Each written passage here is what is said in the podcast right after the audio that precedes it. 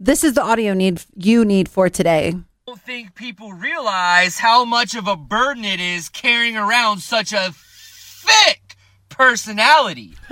Walking around with an absolute dump truck of a vibe is not easy.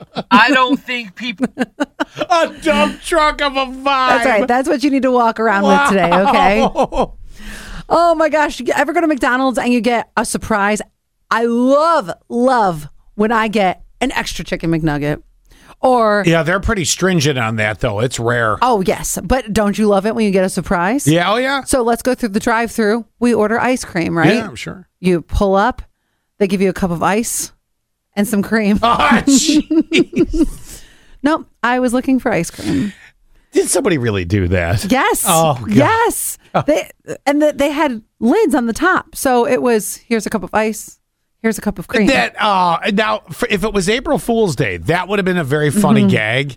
not the surprise you want from McDonald's. No, but- not the extra chicken McNugget. Also, not a surprise either with McDonald's because it is always a gamble whether or not that ice cream maker's working. That's true. So, I mean, maybe it was their way of getting around the fact they were like, "This is all we can do for you." Here's the two. Yeah. Make l- you know I'm giving you lemons. Make lemonade. Make lemonade.